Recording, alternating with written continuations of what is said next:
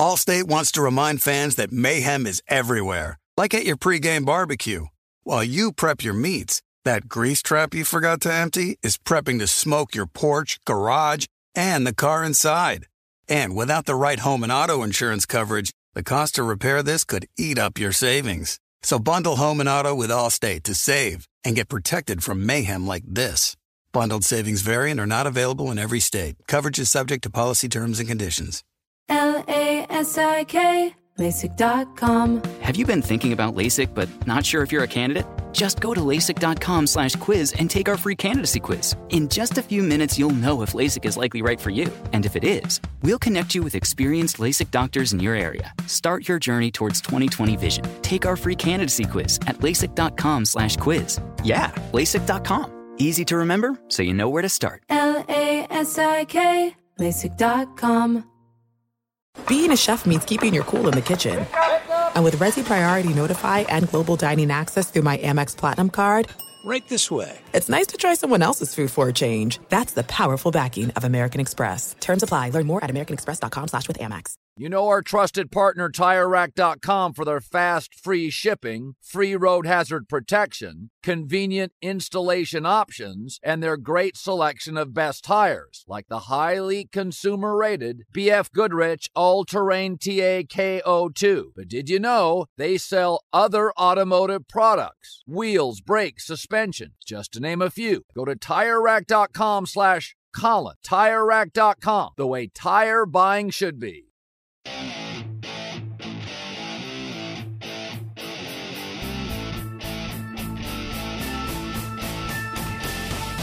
What is going on, everybody? Jon Middlekauff, Three and Out Podcast. That's me. That's the show.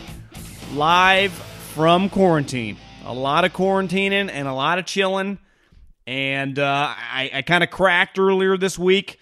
I, I can't watch another movie. I can't watch another television show. I started watching Super Bowls. And I, I watched the 02 Super Bowl.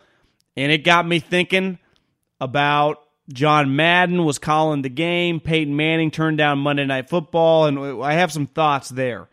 The Panthers and this whole Cam Newton saga, them signing Teddy Bridgewater. I, I want to like Matt Rhule. I mean, I do, based on the, his opening press conference and just how good he was in college. I got some questions. You know, I, I'm not sure I see what he's cooking up. And then we're going to have a long Middlekauff mailbag. At Jon Middlekauff is my Instagram handle.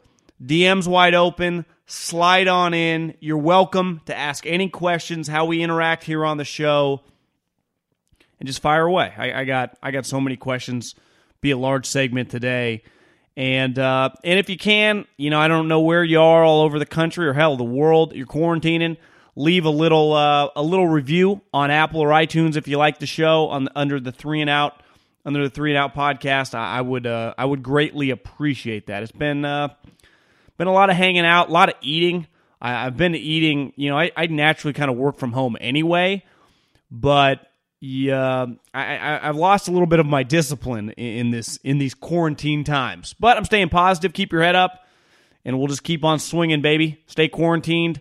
Stay uh, and let's let's stop this so we can get out of uh, the coronavirus for the love of God and uh, back to some semblance, you know, uh, of reality. But until then, we'll just have to talk about football here on the podcast. Well, we do that anyway.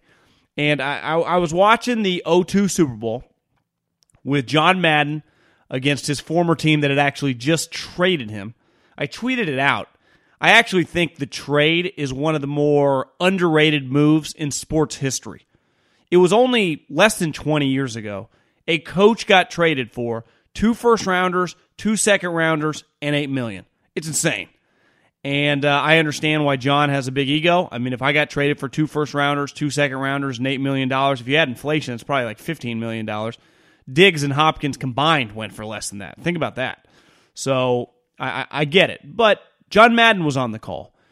And I'm watching this game, and I was just kind of drawn in skinny, tan Al Michaels. The game was at Qualcomm in San Diego. It was sweet. And Madden was incredible. I mean, he's he's one of the great true if you think about it, TV stars in American history. I'm talking Seinfeld, Ted Danson with Cheers, uh, Gandolfini with Sopranos. Like John Madden is easily the most famous famous uh, analyst in the history of sports. Definitely the highest paid up until Tony Romo. I mean, he was making eight million back in '92. The video game, he was a rock star. But when you watch it, you go. Some sometimes football fans on like Twitter. there's a reason like none of the analytical guys have massive media followings. It's like to be a big television star talking about football, you got to kind of play to the person that doesn't know that much about football. When you get too nichey and you start talking about schemes and plays, it, it goes over people's head. Now, you got to dive into what you see, and Tony Romo's probably on the extreme end of that. But when you watch John Madden, you just went, this guy's awesome. He gave so much energy. He talked about whams and bams and hitting people in the mouth and shoving it down people's throats. It's like, yeah, this is football. And then it would go to clips of John Madden, and he was so excited. He was actually a little older at this time. I mean, he's still he's still going strong. I don't know strong, but he's still around now in 2020. But on his television career, I think it was down the home stretch. Al looked fantastic, but he was just a rock star. And really, there's only been two guys since that have even come close. Obviously, Jon Gruden. I wouldn't say he was John Madden, but he was damn close. He, he was a made for TV just star. He, he was incredible. Mainly, like John Madden, played to the casual NFL fan. The extreme NFL fan, like me, or if you're listening, we're going to watch no matter what. Now, we're going to get angry at guys like Booger, but we're still watching Monday Night Football. The casual guy and definitely in Madden's time, was drawn in because of John Madden. Jon Gruden had a little bit of that to him.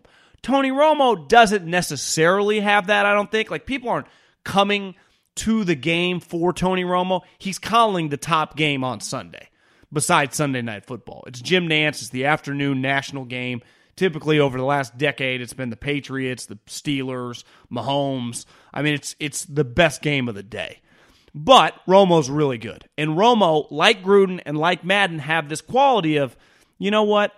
I want to hang with that guy, or damn, I think that guy's pretty damn cool, or he's just really likable. And that's one of the things you have to be when you're on television to be a star is to be likable. Madden had that to the nth degree. Gruden wasn't far behind, and clearly Tony Romo has it. Now, can he maintain it? He's only been doing it for a couple years. I think he can because he's naturally just a pretty likable human being and I, I stumbled upon again. I can't watch any more television shows. I can't watch any more movies. I, I just want to watch some freaking sports. So I'm flipping around the channels and I end up on Peyton's Places. And it's I had never seen a lot of Peyton stuff that he's done with ESPN, but he he did all these historical moments, I guess, for ESPN. These little like 15 minute segments, and they put it together in like an hour long special. One of them was he got with like Terry Bradshaw and some dudes for the Raiders and Franco Harris, and they reenacted the uh, the Immaculate Reception. And then he got with Joe Montana in Bill Walsh's old office in the museum at Levi's, and they talked about Walsh. And you just realize Peyton Manning is just a star. And when the camera's on, he's just great. And we all think back to when he hosted Saturday Night Live, how awesome it was when he did the scenes of throwing the footballs at the little kids. I mean, he's just great. He, he really is just fantastic and he turned down Monday Night Football. I think it was like on Monday of this week. So this I probably could have done this story on Tuesday, but we just had so much else going on, and it's a pretty big blow. You know, I, I think you never truly know till you get a guy on TV, but I think you know, right? Sometimes you think like Rex Ryan's going to be really good on TV. I watch Rex Ryan on TV; he's terrible. And Tony Romo, I, I didn't know he'd be this good. I mean, I, I thought it was a pretty big stretch. Jason Witten, hell, got the Monday night game and was it was like watching paint dry by the second game. Jon Gruden had it from day one. I don't know if John Madden, quote unquote, had it from day one. I was really young, but clearly he was made for the job. Watching Peyton Manning just on TV doing non football stuff, uh, even though it's related to football, just host a show, host different segments. He, he, he just has that special, you know what? Like he, he would have been absolutely incredible. And like Romo and like Madden and like Gruden, when he's in that star mode, even though he's worth hundreds of millions of dollars, he's one of the greatest quarterbacks ever. People like me and you have little to nothing in common with the guy. He was born into a family whose dad played in the NFL and was really famous. He was like the top recruit, went to Tennessee, was the number one. He's the blue chipper of blue chipper. But there's this, he's able to do this despite being really famous and over his life, right? When he branded forever, uh, Colin always made fun of him because he picked these brands a little like Shaq. It's like, Peyton, there's no way you're driving a Honda Accord. Or, or, Peyton, come on, man. You're, you're not eating Haagen Dazs cookie and cream ice cream. Uh, Tom's much more picky, right, with the brands that he aligns with. Uggs, uh, like a Rolex or NetJets, or it's just all super high end uh, brands. I, I, was listening to this podcast about Greg Norman, the golfer. No laying up. If you're into golf, they have a great podcast. And they just did this oral history of Greg Norman. And the one thing they were talking about Greg Norman is he was a lot like Tom Brady, where you see a lot of golfers it's like NASCAR. And I, I don't know where I'd fall if I had the opportunity. people started writing big checks, I, I probably would take it. But Greg Norman was very, very picky. It was all like Brady, elite stuff Range Rover, Land Rover, Rolex, his own brand that he vertically integrated into his Reebok contract, and he kind of owns it like Jordan does the Jordan brand through Nike. Greg Norman did that. Where Peyton Manning was just more like, yeah, I'll do whatever.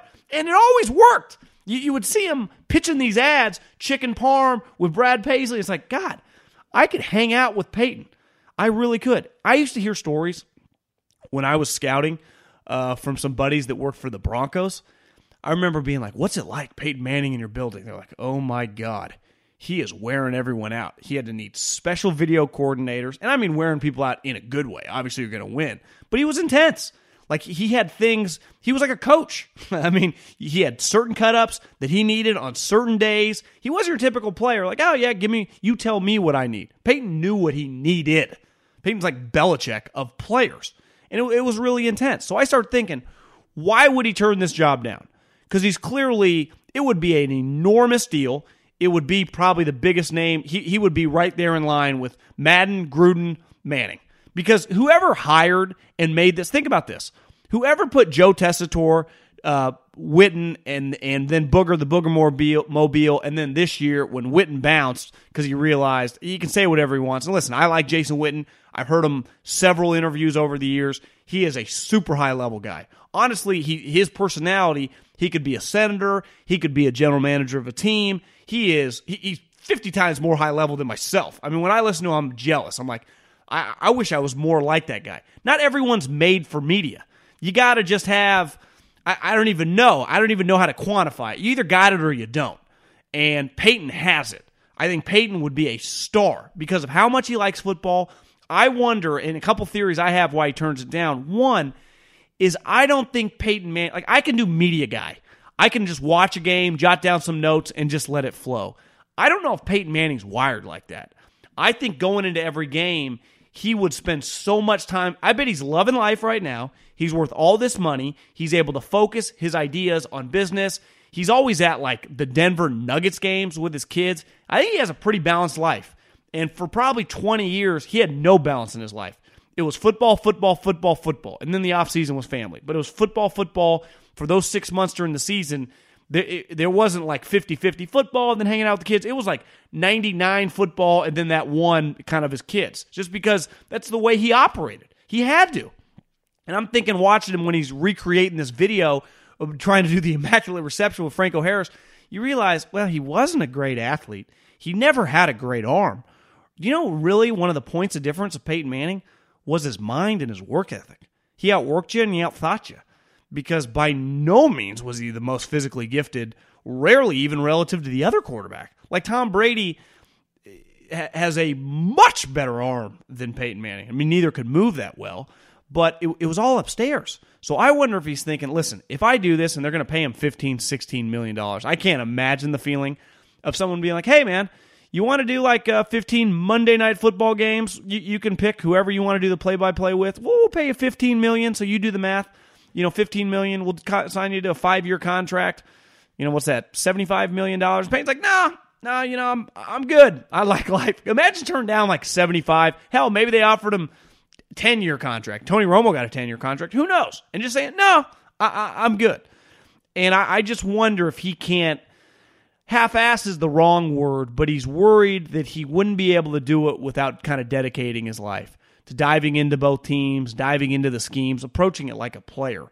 And he knows he can't really turn it off. And that's really Gruden never turned it off, right? He was notorious for even when he did Monday Night Football for still going into that office at four in the morning, watching the tape. And he was able to kind of keep that lifestyle going in a media way, but still in a coaching way when he's made this transition back. I mean, I know people on the Raider staff that say, you better believe he's still coming in at four in the morning. They will tell you, I've never been around someone that I think likes football that much. It makes you question, as a football coach, do I like football enough? And I think Peyton Manning has some of that in him where I, I just, I think that holds him back. And I also, my other theory would just be he really, really wants to be a GM, an Elway, you know, president, maybe even a partial owner like a Michael Jordan, but also pick the players. And he's just keeping his eye on the prize. He's able to do his own research. He's able to keep making money with his business ventures, and he's able to be very flexible. And the one thing Monday Night Football would not allow him to be able to do is be really flexible. Like there is a set schedule.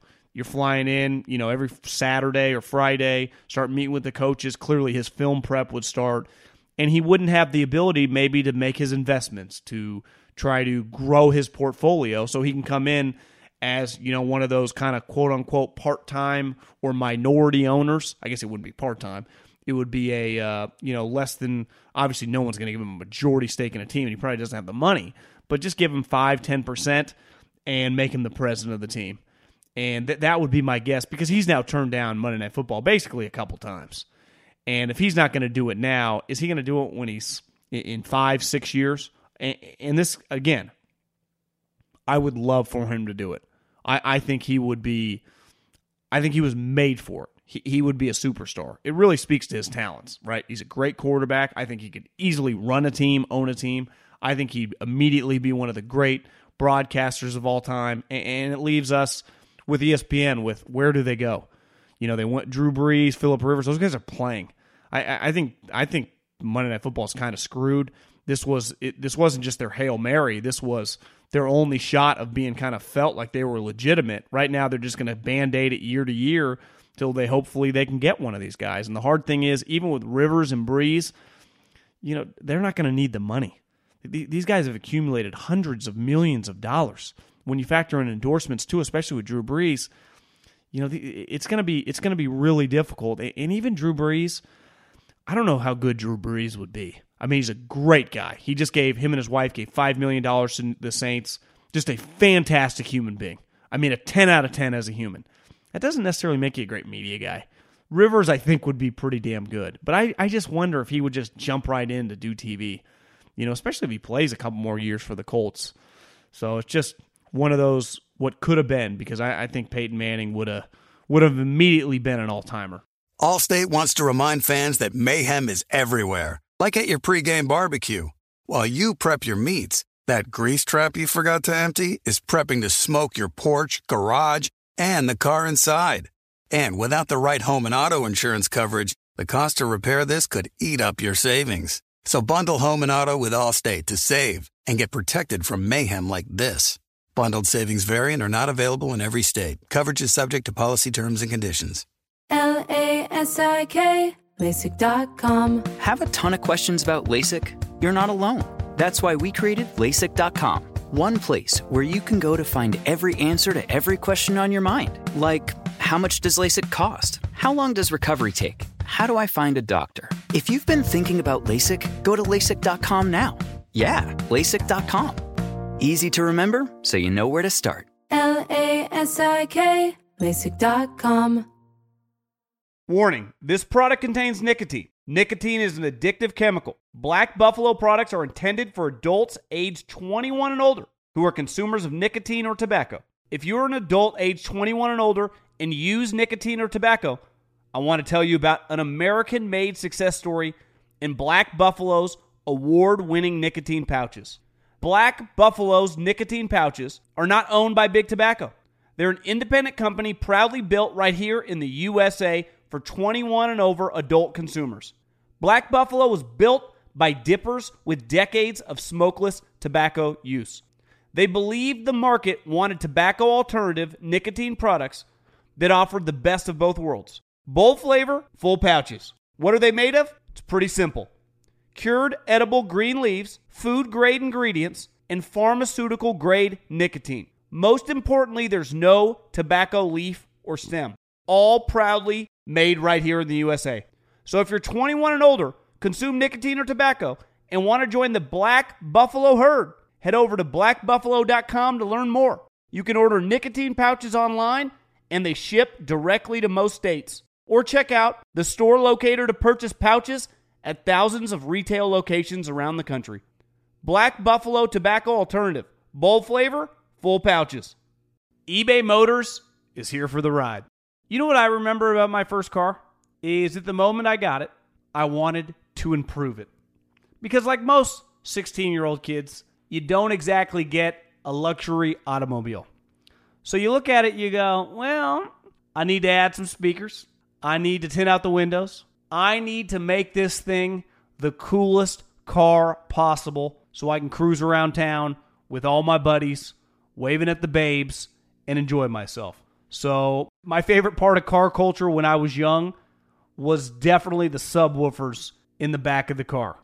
And uh, we built the boxes from scratch, had multiple 12 inch subs, and you could hear me coming from a long, long way away.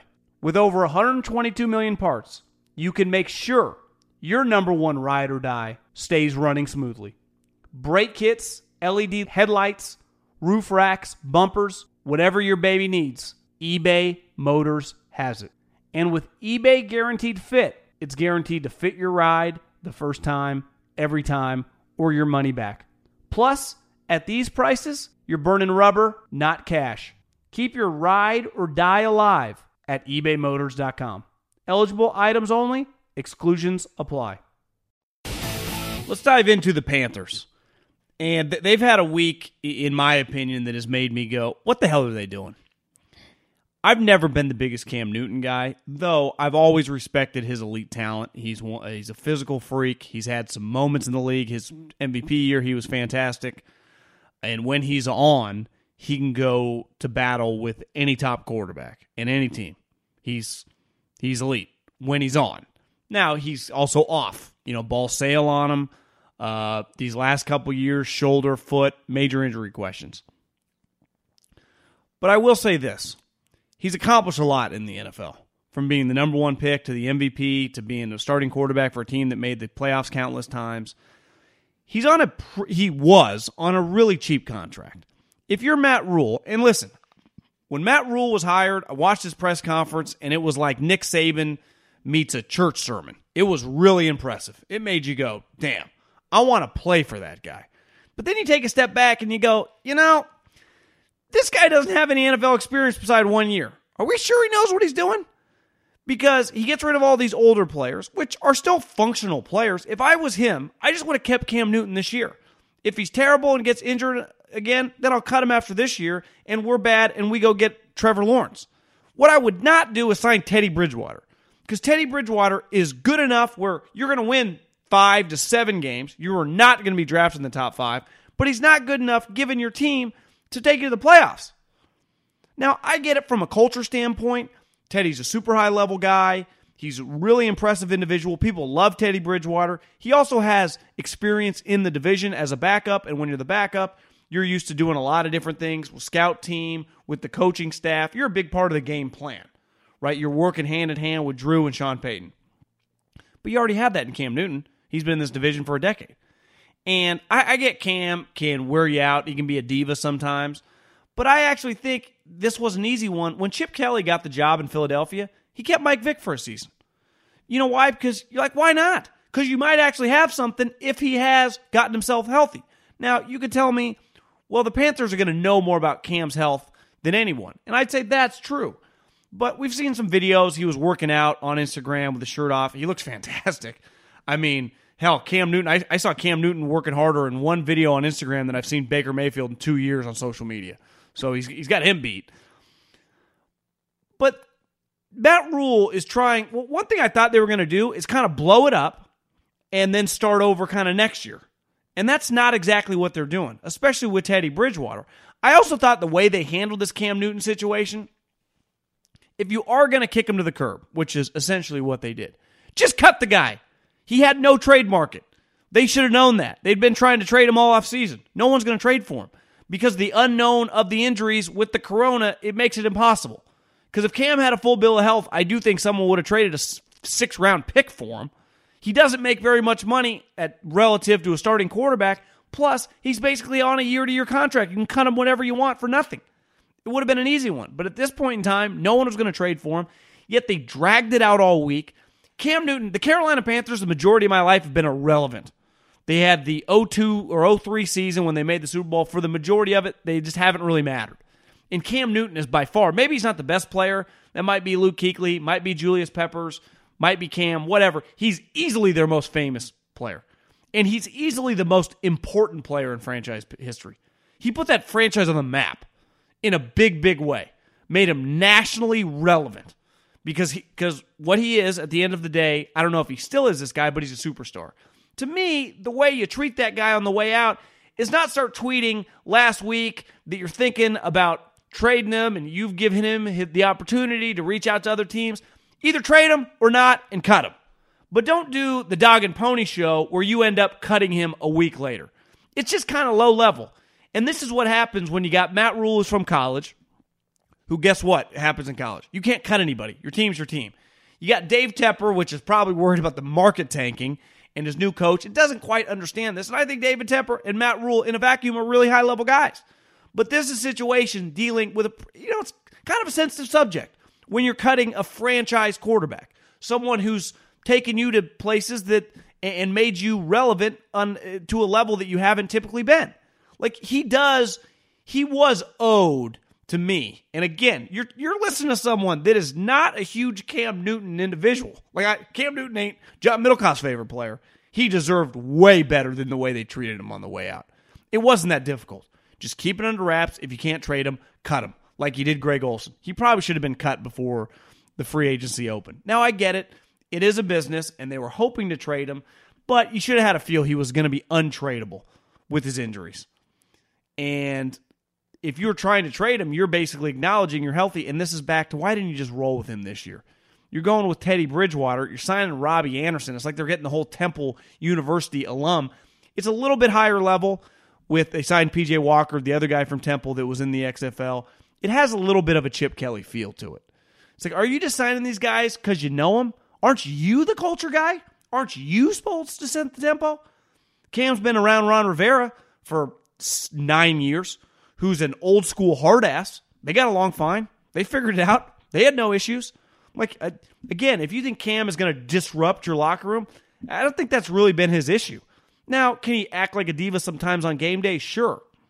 But the one thing that never came out with Ron Rivera is, you know, this guy is a pain in my ass. That's not really how he felt, right? Now, they tried to be smarter about the way they ran him, they tried to change their offense to protect him a little more, football things.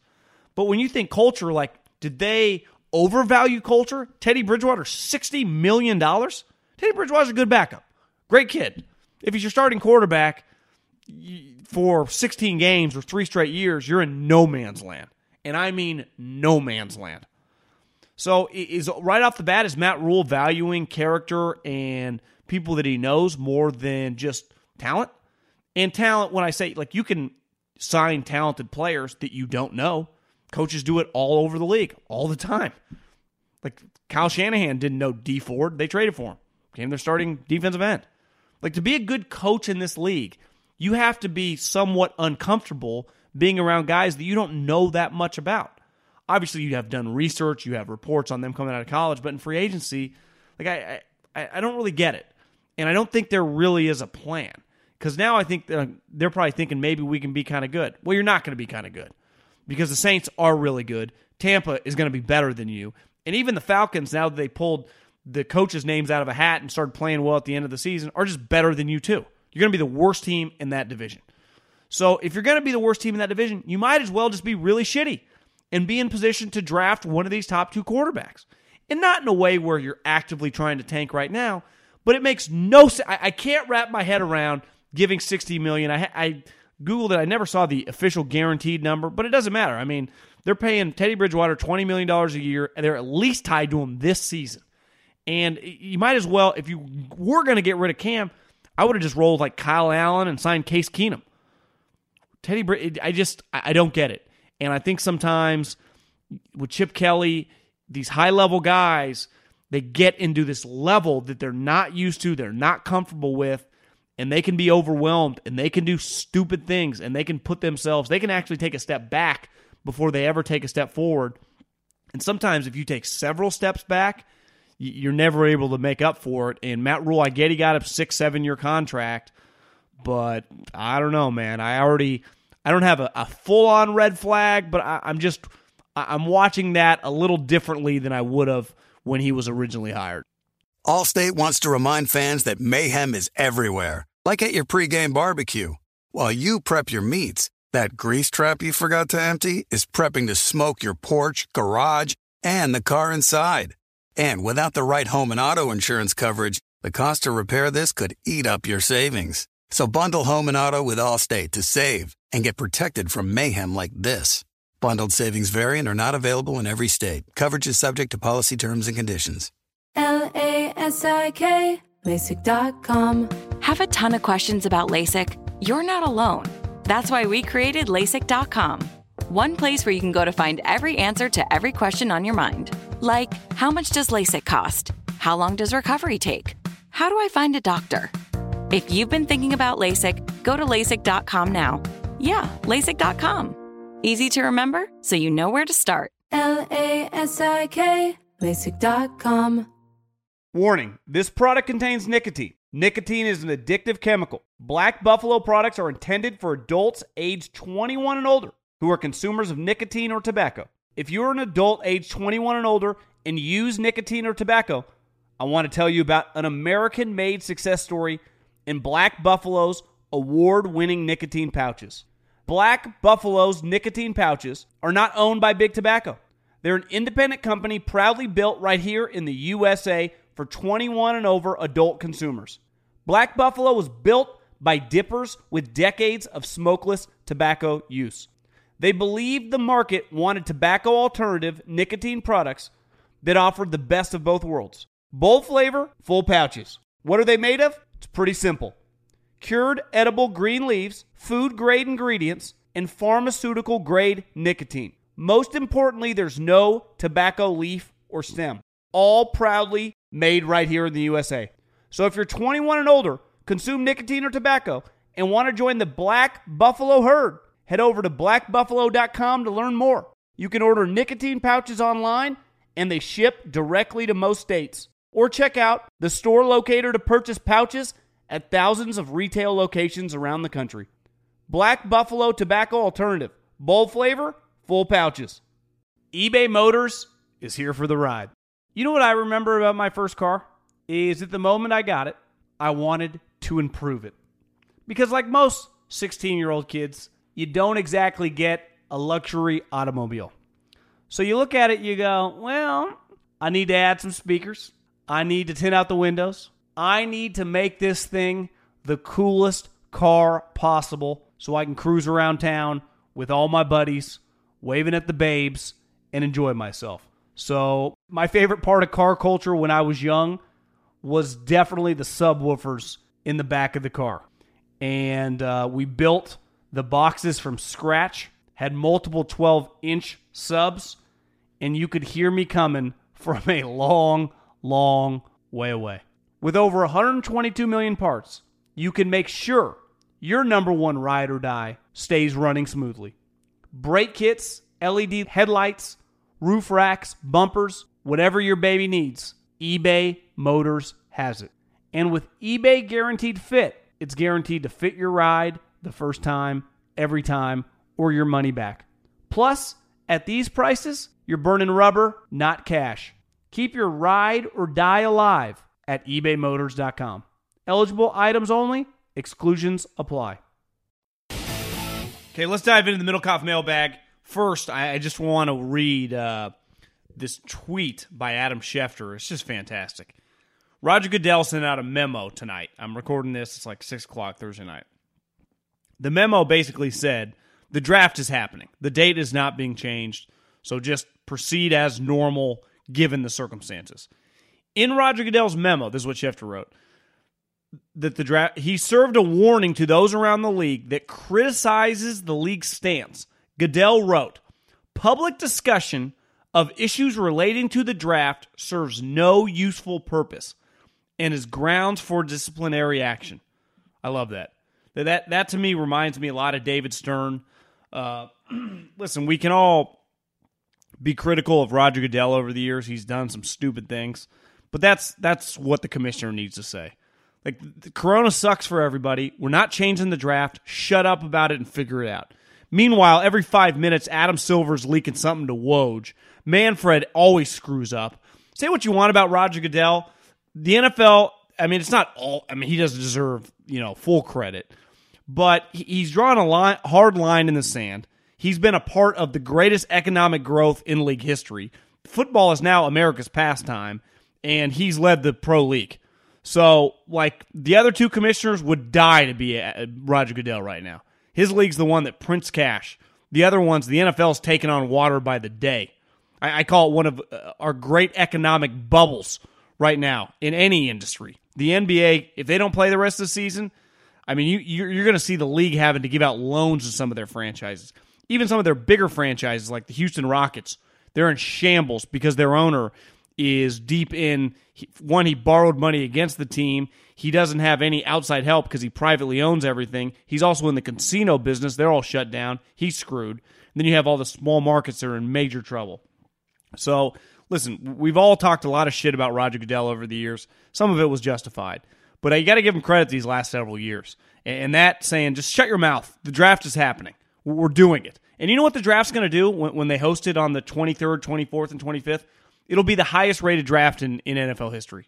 It'll be it might be one of the highest rated sports events in a long, long time. Just given how think about this. It's March 26th. We're about a month away from the draft. No sports till then. None. We don't have anything. We're just they're all canceled for the foreseeable future. Nothing. We're just watching Netflix and and HBO, and I, am losing my. I got Food Network on in the background. I can only watch so much news, hear about the Corona so many times. God, I just I just want a game. I can't wait for the draft. We're obviously going to talk a lot about the draft over the uh, over the next month. Thank God for the draft. Okay, was wondering your thoughts on the Colts offseason moves thus far.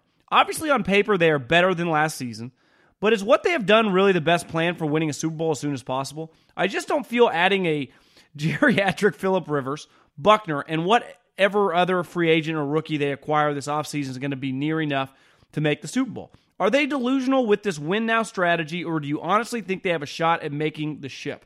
To me, it seems like they will be the same mediocre fringe playoff position they are always in.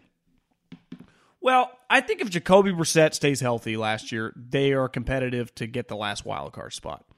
When you look at their division, you go the Houston Texans, which feel like they win it all the time if the Colts don't win it. They got worse. They got rid of their best player, traded. They Clowney's long gone. Watt's a year older. Watson seems unhappy, and they have no draft picks. So if it wasn't for the second rounder that came with David Johnson, they would really have nothing. Now, if David Johnson is good, it would help them out. But still, their, their receiving threat, Hopkins has averaged, I think, like he had 114 catches two years ago and I think 104 last year. And he's just a dominant blue chip player. So they are worse. The Jaguars stink. I mean, they are awful. So if I'm the Colts, I go, the Texans, they still got Bill O'Brien and Deshaun Watson. They'll be feisty, but I don't view them as a playoff team. And then I got the Titans, who are really good. So can we beat the Titans? And Steve McNair and Eddie George ain't walking through the door. Well, maybe Eddie George is and Derrick Henry, but we'll see on Ryan Tannehill. Solid player, good player. I like Vrabel. I, I love Jon Robinson. Like that team's solid, but I think they're them and the Colts are like the same thing. If Rivers is good and he should be inside the dome, then you guys got a chance to be pretty good. Really, that simple. It's, if, if the quarterback plays high level and he can elevate people, now the weapons, I'd have to pull up the roster, but Ty's got to stay healthy. Uh, you know, they're going to have to draft a wide receiver. Uh, clearly, the 13th pick, the, the 49ers are going to use that on a receiver. The, the Colts are going to have to hit on a second or third round wide receiver. And even sometimes when you draft a guy that, you know, in the second round, think about like Davante Adams, who's, you know, top seven, eight wide receiver in the league, top six, seven, whatever. It took him a couple years, and he was a second round pick. Now, Juju's another example of a second round pick that was good right away, but it was a little easier. He had Antonio Brown, so he got to kind of ease into it, even though he was productive from the jump. Michael Thomas, like for every second round pick that's sweet, some guys aren't as sweet. But they're going to need immediate like Deebo, DK Metcalf with whoever they take in the second round. They're they're going to be they're going to be on that guy to God. Some of these questions are just so long. They're going to need that guy to produce. Why doesn't Cincy sign Cam and trade back for extra picks and take Tua? Tua, Cam, and a few extra high round linemen sounds like a better deal to me than just getting Burrow. Next year, they can move off Cam, hand it to Tua, sort of like KC moved off Alex Smith. Think if you were Cincinnati and you picked up the phone and you called Miami and you said, We will take, we'll give you one. We want five, we want 18, and we want a second round pick this year and a second round pick next year. And like you said, Cam and Tua. Not a crazy idea at all. They're not going to do that. Mike Brown doesn't think like that, but I could get behind that. I actually think a flyer on Cam, just given, you know, what if he is healthy? It's a big if, but what if he is healthy? Like, I, would not just write him off for his career being over. He's a physical freak. He's had a lot of time off. He only played in two games. Again, the Instagram video of him working out, he looks shredded. I, am thinking about when I finish recording going to get some ice cream or something. Again, social distancing. I, I will go into 7 Eleven, make sure not to touch anybody, but I'm kind of fiending something. Uh, quarantine's got me eating kind of bad, but Cam Newton looks good. I, I don't hate that idea at all. But the problem is the Cincinnati Bengals are just never doing that. I listen to your three and out podcast all, all the time. It's my first favorite podcast. I'm an Eagles fan. Eagles have interest in Yannick Ngakoue, and he seems to be interested in them. He definitely wants out of Jacksonville. Eagles still need help with receiver. What do you think is the monster trade? Eagles trade Derek Barnett and their first round pick this year and next year in exchange for Yannick and Jacksonville's number nine overall pick this year? Yeah, that's not happening. This allows the Eagles to get Yannick plus CeeDee Lamb and, or Jerry Jeudy. Yeah, I mean that's just that's not that's Derek Barnett. This is not this deal's already kind of off whack. I don't think the Eagles and Howie are in a position to mortgage like multiple first round picks for Yannick, even though he's a really good player. I think he clearly wants enormous money. If you're the Eagles, I, think you just use your pick and you, and you draft a wide receiver. You know, you, you, Howie's been in on these guys, but the one thing he consistently does is he doesn't overpay. And when he got instead of getting Byron Jones and giving him forty million through two years, he got Darius Slay for basically thirty million dollars, so ten million dollars cheaper. A guy that's had more success, and he didn't have to trade that much. He traded a third and a fifth round pick. They need their first round pick. They need their second round pick. They, they need the assets because they need to get younger. So I, I don't think Howie and the Eagles are in a position to do a deal like that. Now next year, if Yannick becomes a free agent, I think they'd be all over signing him, and he'd be a perfect scheme fit. But I, I think you've seen like how he's good at putting a price tag. Like we will do this, but we won't go once I this is the most I'm gonna pay. And in fairness, like I don't know if I ever became a GM if I would have stayed on that path, which who knows how long that would have taken me if ever. I'm not that good at that because when I want something, I want something. And I think the best business deals come a lot of times come with patience and knowing when to walk away. And it's one thing in business sometimes in football, you know, it's not like you're looking at it like a, a balance sheet. You're looking at it like, I really just want that player. So while I didn't love the Rams, I thought they gave too much for Jalen Ramsey. I do get it. They just this is the best corner in the league. We get him in our scheme, and we'll just him and Aaron Donald will dominate. Who knows? I, hell, me, me and you might have done that deal, but Howie won't. If all the OTAs are canceled, do you think this might be the best preseason would would you think coaches would play starters and get more reps on offense and defense and work things out that they've done in OTAs? That's a hell of a question. I haven't thought that far. The problem will be if there's no OTAs, there is going to be a huge premium on guys' discipline. You're going to have to work out on your own. And one problem is a lot of gyms these guys go to, even in the off season, are closed right now. Now, let's face it, when you're rich and famous, you can get access to stuff. but I still think it's going to be difficult. So the typical regimen, and these guys are used to working out with other players. Like if you're an NFL player, you're going to work out with other other NFL players. I'm not even talking about the workouts that you do once the offseason activities happen. I'm talking about right now, the month leading up to phase 1. And then in the summer, these guys don't just go Baker might, but most of the league doesn't just go sit on a beach and drink margaritas. They maintain that fitness so when they get back to training camp, they're ready to hit the ground running. I think it's going to be a challenge.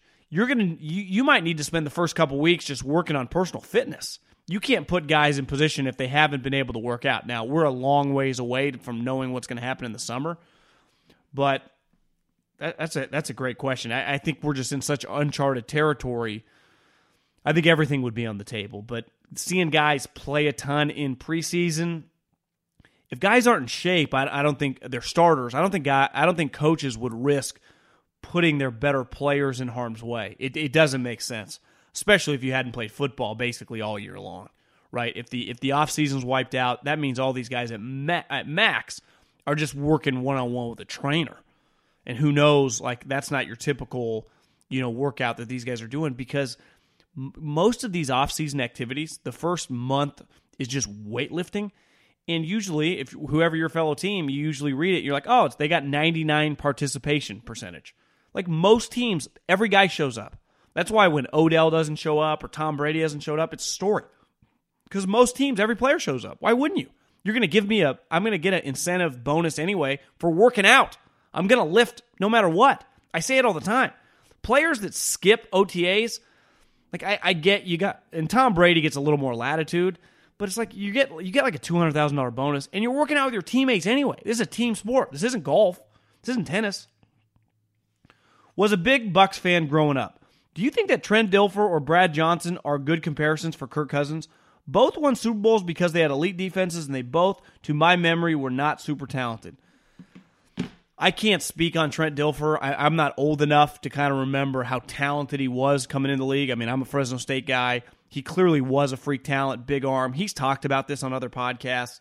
I don't know if he was mature enough, went to the wrong situation by the time he started playing for the Buccaneers, he wasn't that talented. Brad Johnson watching that Super Bowl, I, I, think Kirk Cousins at this point in time is better than either one of those two guys in their peak. I, I, I think that's fair. Now, if you put Kirk Cousins on the 02 Bucks or the 01 Ravens, he, you could win a Super Bowl for sure. So yeah, is but is he the right comparison for that? Nah, I, I don't think he is. I think the right comparison for him is like a is like a Trent Green. Remember when he was with Kansas City when Dick Vermeil got there and they were scoring all those points? The physical characteristics might be a little different. I, I just mean a guy that puts up a lot of stats, but it's not going to beat anyone in the playoffs. You could argue Trent Green's probably a better player. Kirk Cousins is going to make a lot of money though. Kirk Cousins is going to make a boatload of money for probably two career playoff wins. Uh, does Emmanuel Sanders going to the Saints make perfect sense for both sides? Seeing what Sean Payton has done with Taysom Hill this past year makes me go crazy with what can be done with Sanders added to the mix. Yeah, he's Emmanuel Sanders is a good player. I mean, the 49ers, I know for a fact, wanted him back. They just had a price point. They they just can't afford. And then once they trade DeForest Buckner for the 13th pick, they're just going to use that pick on a receiver. So Emmanuel Sanders is a legitimate starter on a Super Bowl team. He was he came to the Niners and had a huge impact. The 49ers did not make it to the Super Bowl last year or would not have if Emmanuel doesn't show up. Now, he is an older player. He doesn't really have an injury history. He just has one major injury in the Achilles. But I thought with the Niners, he looked fantastic. So you put him with Jared Cook, with Kamara, with Taysom Hill, with Michael Thomas, who I think some people forget had like 195 catches last year. Like, seriously, he had 148 catches. He's a monster. So you put him with Cook and Brees. Yeah, they, they should. And he's really, the other thing about Emmanuel is he's really smart, football smart. So the transition with no off season, I, I don't think it'll be that difficult. Who do you see the Niners taking at 13? If they stay at 13, I, I think they go a couple routes. I think receiver is the thing that makes the most sense. It would be Ruggs, Jeudy. I don't think CeeDee Lamb makes that much sense for them because they already have Deebo. Now you could argue just get Deebo, Sebo, CeeDee Lamb, and just start rocking and rolling with Kittle. But I, I also think defensive line, you can never have enough defensive linemen. They just traded Buckner. If a sweet defensive lineman's there, I I wouldn't complain about drafting one, especially when you also have pick 31 and you can take a wide receiver there. So, as the 49ers showed last year, they traded or they took Deebo Samuel in the second round. He was one of their best players this year. The good thing with the draft, when you have depth at a position and you have multiple picks high in, in the first or second round, you can wait. You know, you don't need to force a need if you have a better player on your board, you know, rated. Like a corner, the Niners need a corner. Richard's 31, 32 years old, and he's going into his last year of his contract. The opposite corner is Emmanuel Moseley, who's an undrafted free agent. So I don't know enough about this corner draft. I'm going to have to text around. But if there's a corner that justifies the 13th overall pick, I, I think that 49ers could easily do that. Big fan of the podcast. I'm a diehard Browns fan, and I'm curious about their ineptitude. Their failures go back to the Lerner family, like a dozen different regimes. Were they all just bad groups, or is it really easy as that bad of an owner, or is it really just as easy as they have had a bad ownership? I remember Phil Savage telling me, who's with the Jets now, who was the GM there, with the Lerners, the Lerners were just never around. They just didn't really care about football. Uh, so I just think you had much more pressure on the GM. I mean, Phil will tell you he just hired the wrong coach. He hired Romeo Crennel. You can't win with Romeo Crennel. If you hire the right coach, maybe they win. Uh, this this new ownership in Jimmy Haslam, I, I, think he's just too big of a micromanager. You know, you've had the opposite ends of the spectrum. The Lerners just didn't give a shit at all and had nothing to do with anything. And then you have Jimmy Haslam that just has his hands in like the practice squad.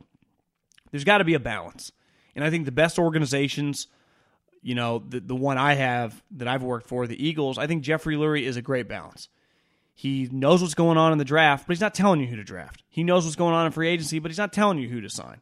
And I see it here with the Niners. Like, listen, Jed, the debacle of Jim Harbaugh, that, that was bad. And that was really ugly. But I, I defend Jed in the sense of he just kind of stays out of their way. But whatever they need, he gives them. And I think that's good owners have that all around the league. Look at the teams that consistently win. I think Robert Kraft is a good balance. I think the dude in Minnesota does a good job. Uh, I think uh, you know Jerry's kind of unique. Clearly, Paul Allen with Seattle. Whatever they needed with Pete Carroll, with John Schneider, he, he's around, or he was. I mean, before he passed away, but he's not. You can't have an owner telling you who to sign, and I think some of these owners do that. The Steelers I mean, actually, most of the ownership in the NFL is pretty high level. Big Falcons fan. With all the attention Tampa is getting, and is justified, but everyone's saying it's a two team race between them and the Saints. My question do you think the Falcons can make it a three team race? Or even with Carolina, the NFC South could be far deeper. Yeah, I don't think Carolina is going to be very good. My question on the Falcons is let's see, they I'm trying to think of some of their moves. So they they let Austin Hooper walk and they get Hayden Hurst. So maybe that becomes a wash. I mean, Austin Hooper's probably a better player. They still got Julio. They still got Calvin Ridley. They got Matty Ice. They signed Todd Gurley, which who knows. Their defense was much better in the second half. And for the most part, last year they scored points early in the season. It was they couldn't stop anybody because their defense was atrocious. They do have talent on the team. Uh, just thinking of the roster, they don't have a great pass rusher. They do have team speed in their secondary. Didn't they release Desmond Trufant? Uh, the middle linebacker they've had for a while, Deion Jones, a good player. Yeah, I mean, I would say Tampa. I have more faith. I think Bruce Arians is a better coach than Dan Quinn. That to me is a huge element. Let's even say Matty Ice and Matt and Tom Brady in 2020 are the same player. I, I just I have more faith in Bruce Arians than I do Dan Quinn. That being said, like Dan Quinn's had successful teams, had playoff teams. So I yeah, I I don't think we can just discount the Falcons as being some you know slap team next year, like a six seven win team. I think if, if all goes right, they can win 9, 10 games. Obviously, need a good draft. I've been listening to your podcast since the first time it showed up on the herd feed. I wish you were the talent that replaces Cowherd when he was on vacation. Back a few months ago, I remember you mentioning you growing up and followed the teams you could watch. I was born in Puerto Rico. I started to follow sports in the late 70s. The game of the week always was the Yankees and cable TV, the Boston feed. So I became a Yankees, Boston Celtics, and the San Francisco 49ers fans. Those were my teams. Uh, so now on TV, all I had is the New York market. Funny. Now I'm a Yankees, Knicks, and New York Giants fan. To finish, I agree with you that Kids follow players and not teams. So this was just a nice little note. Appreciate it. Yeah, I, I, I do think it depends where you live. If you live in certain if you grow up in New York, you're going to grow up for the New York teams. If you grew up in the Bay Area or LA, you're going to be a Dodger Laker fan or a Niner Warrior fan. To me, if you grow up in certain areas that like North Dakota, you might just gravitate to who's winning. You know, kids basketball I think is a little more national. I mean, I grew up I was born in 84. A lot of people were getting on me because I sell Parcells, one with the same quarterback twice. People like Jeff Hostetler he, he, he Phil Simms got hurt. It's like, okay, guys, I, I'm sorry. Some of my 80s history is a little hit or miss. I, I, I feel confident talking anything 90s forward. So I, I, you know, I try to expand. I'm not Belichick historian here, but you're right. He won with two quarterbacks. You know, I'm, I'm 35, not 60. My, my bad. I got a lot of people on me. Middlekauff, Parcells won with two different quarterbacks. Your theory's wrong. Like, okay, I get it. Allstate wants to remind fans that mayhem is everywhere like at your pregame barbecue. While you prep your meats, that grease trap you forgot to empty is prepping to smoke your porch, garage, and the car inside. And without the right home and auto insurance coverage, the cost to repair this could eat up your savings. So bundle home and auto with Allstate to save and get protected from mayhem like this. Bundled savings variant are not available in every state. Coverage is subject to policy terms and conditions. L A S I K LASIK.com. Have you been thinking about LASIK but not sure if you're a candidate? Just go to LASIK.com slash quiz and take our free candidacy quiz. In just a few minutes, you'll know if LASIK is likely right for you. And if it is, we'll connect you with experienced LASIK doctors in your area. Start your journey towards 2020 vision. Take our free candidacy quiz at LASIK.com slash quiz. Yeah, LASIK.com. Easy to remember, so you know where to start. L A S I K, LASIK.com. Warning this product contains nicotine. Nicotine is an addictive chemical. Black Buffalo products are intended for adults aged 21 and older who are consumers of nicotine or tobacco. If you're an adult aged 21 and older and use nicotine or tobacco, I want to tell you about an American made success story in Black Buffalo's award winning nicotine pouches. Black Buffalo's nicotine pouches are not owned by Big Tobacco. They're an independent company proudly built right here in the USA for 21 and over adult consumers. Black Buffalo was built by dippers with decades of smokeless tobacco use. They believed the market wanted tobacco alternative nicotine products that offered the best of both worlds. Bold flavor, full pouches. What are they made of? It's pretty simple. Cured edible green leaves, food grade ingredients, and pharmaceutical grade nicotine. Most importantly, there's no tobacco leaf or stem. All proudly made right here in the USA. So if you're 21 and older, consume nicotine or tobacco, and want to join the Black Buffalo herd, head over to blackbuffalo.com to learn more. You can order nicotine pouches online, and they ship directly to most states. Or check out the store locator to purchase pouches at thousands of retail locations around the country. Black Buffalo Tobacco Alternative. Bold flavor, full pouches. eBay Motors is here for the ride. You know what I remember about my first car?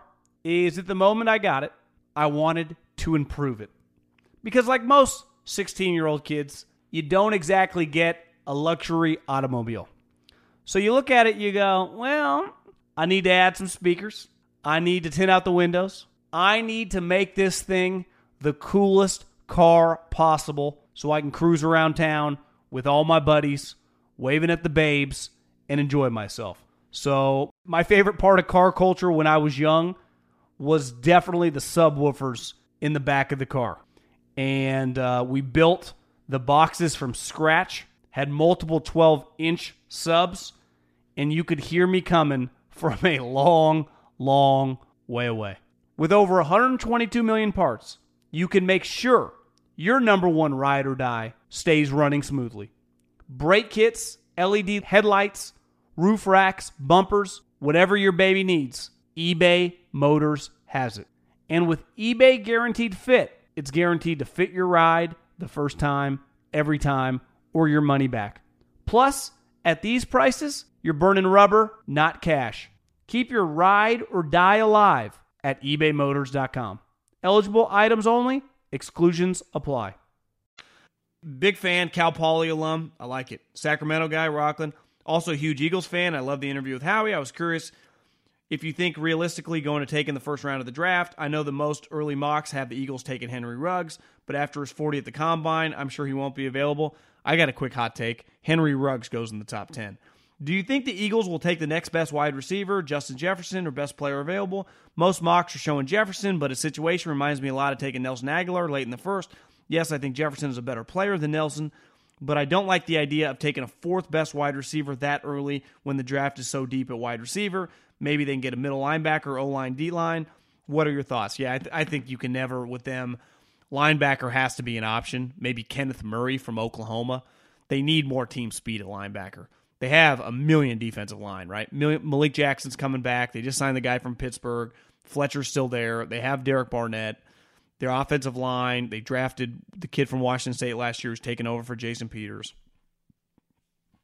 I don't necessarily with, agree with taking the fourth best wide receiver in a draft, even if it's a deep wide receiver draft. Because if the if it's a good wide receiver draft, think about the draft. It was Mike Evans' draft. It was like Mike Evans, Brandin Cooks, Odell Beckham Jr., I think DeAndre Hopkins. That might have been the year before. But they, there were like four or five really good wide receivers in that draft. And the fourth guy, like, it's fine. Like, if the fourth guy's good, the fourth guy's good. And, and sometimes on your board, the fourth wide receiver off the board is the second guy off your board. But the, I, I would I would say historically the Eagles have never taken a middle linebacker that high. Uh, defensive line, offensive line, they always believe in that. And, and wide receiver, they've had Jeremy Maclin. Nelson didn't was not that great. DeSean was an early second round pick. I, I just and you asked also, do you think there's any chance for Yannick? I, I, I don't really think that's an option. We got a lot of questions here. Jeez Louise. Okay, this might be the last one. We're almost at 50 minutes. Love the pod and perfectly timed F bombs. Keeping me sane while being stuck in uh, the firehouse. With the Niners being so close to winning it all, why not just keep Buckner and tag and trade him next year? I know they got great value for him and would probably get less next year, but with all the injuries we had, we're eight minutes away from number six. Why not just let it roll? Short window we do have, especially with the projected cap going up. Also, what are your thoughts on the Niners bringing in Suh? Solid against the run. Um, well, Suh, some of these are old. Suh obviously re-signed with Tampa. I, I think the thing is, anytime you get a player – on any on any one of your teams, and I think Belichick's a good example of this. And you get to a position you're like, I and Brandin Cook's probably a bad example because he traded him for a first round pick. But you get a guy. The, Buckner was beloved, and he's a really really good player. To me, he's like a B plus, A minus player. He's not an A A plus. If Khalil Mack and Aaron Donald are A pluses, if like Fletcher Cox is an A he, he, in, in, his peak, maybe Fletcher's not anymore. He's not on that level. Chris Jones probably an A, A minus. He's a tick below Chris Jones. But if you go, I you know I don't feel comfortable giving this guy huge money, and someone offers you pick thirteen. I'm with you if the best option you could have got was like pick 28. Because you're like, well, I'm not going to get a player as good as DeForest Buckner with 28. But if I can get pick 13 in a draft that's freaking loaded, and three quarterbacks are going to go in the top 10, meaning if I'm at 13, I'm going to get the 10th best non quarterback. And if Jordan Love somehow goes in that area, I might get the ninth best non quarterback. Also, you can always trade back off 13 to like 20 to gain like multiple second round picks. It gives you so many options. They didn't have any picks. And one thing the 49ers are going to need is some cheap labor because next year they're going to have to pay Fred Warner, probably extend Richard Sherman. Uh, they just paid Arik Armstead. They got to pay George Kittle. They're going to need to buy a couple players in free agency. They already don't have that much cap space. I, I, I think it was as simple as they just sometimes. What, what did uh, Don Corleone say once upon, or Vito Corleone say once upon? I'm going to make him an offer he can't refuse. You get you get offered the 13th pick. Like how many non quarterbacks would you not trade for the 13th pick? Kittle, uh, Michael Thomas, Aaron Donald, Khalil Mack you start going around the league non quarterbacks, it's a short list. You know, if you told me trying to think of a good player on a good team, let's think of a team in the uh, in the AFC Championship. Who's the Titans' best player? You trade Derrick Henry in a heartbeat for pick thirteen. Uh, the Chiefs obviously wouldn't uh, non quarterback. They trade Kelce for the thirteenth pick at this point in time. I mean, Kelce's twenty eight years old. You could turn that Now, maybe just because they're in this window to try to win some Super Bowls, the Packers w- would they trade Davante for the 13th pick? Probably not. Any other player? Za'Darius gone for the 13th pick, and I love Za'Darius Smith, but it just the 13th pick is a very very powerful pick, and I, I think it would just make any team in the league for basically any one of their non quarterbacks beside maybe 15, 20 players in the league that would make you think about it. Appreciate everyone listening. Stay safe, stay inside, stay quarantined, flatten the curve so we can get back to life. And uh, keep your head up, enjoy life, enjoy the weekend, and uh, stay safe. God bless.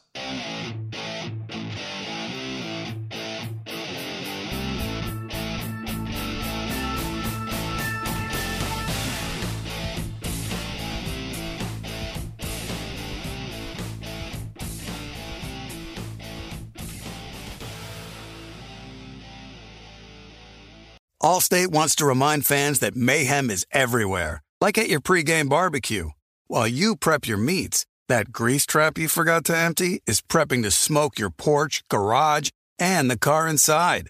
And without the right home and auto insurance coverage, the cost to repair this could eat up your savings. So bundle home and auto with Allstate to save and get protected from mayhem like this. Bundled savings variant are not available in every state. Coverage is subject to policy terms and conditions. I'm Diosa. And I'm Mala. We're the creators of Locatora Radio, a radiophonic novela, which is a fancy way of saying a, podcast. Welcome to Locatora Radio Season 9 Love, Love at, First listen. listen. This season, we're falling in love with podcasting all over again. With new segments, correspondence, and a new sound.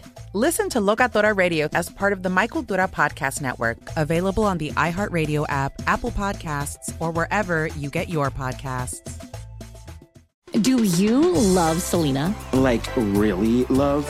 Whether you saw her live, saw the movie as a kid, or saw her looks all over TikTok, there's no shortage of reasons to stan the Queen of Tejano. And Stan, we do over three whole episodes of our podcast, Becoming an Icon. We're reminiscing as lifelong Selena fans, sharing hot takes and telling her story. Listen to Becoming an Icon on America's number one podcast network, iHeart. Open your free iHeart app and search Becoming an Icon. If you love sports and true crime, then there's a new podcast from executive producer Dan Patrick and hosted by me, Jay Harris, that you won't want to miss. Playing Dirty Sports Scandals. Each week, I'm squeezing the juiciest details from some of the biggest sports scandals ever. I'm talking Marcus Dixon, Olympic gymnastics, Cain Velasquez, salacious Super Bowl level scandals. Join me on the dark side of sports by listening to Playing Dirty Sports Scandals on the iHeartRadio app Apple Podcasts, or wherever you get your podcasts.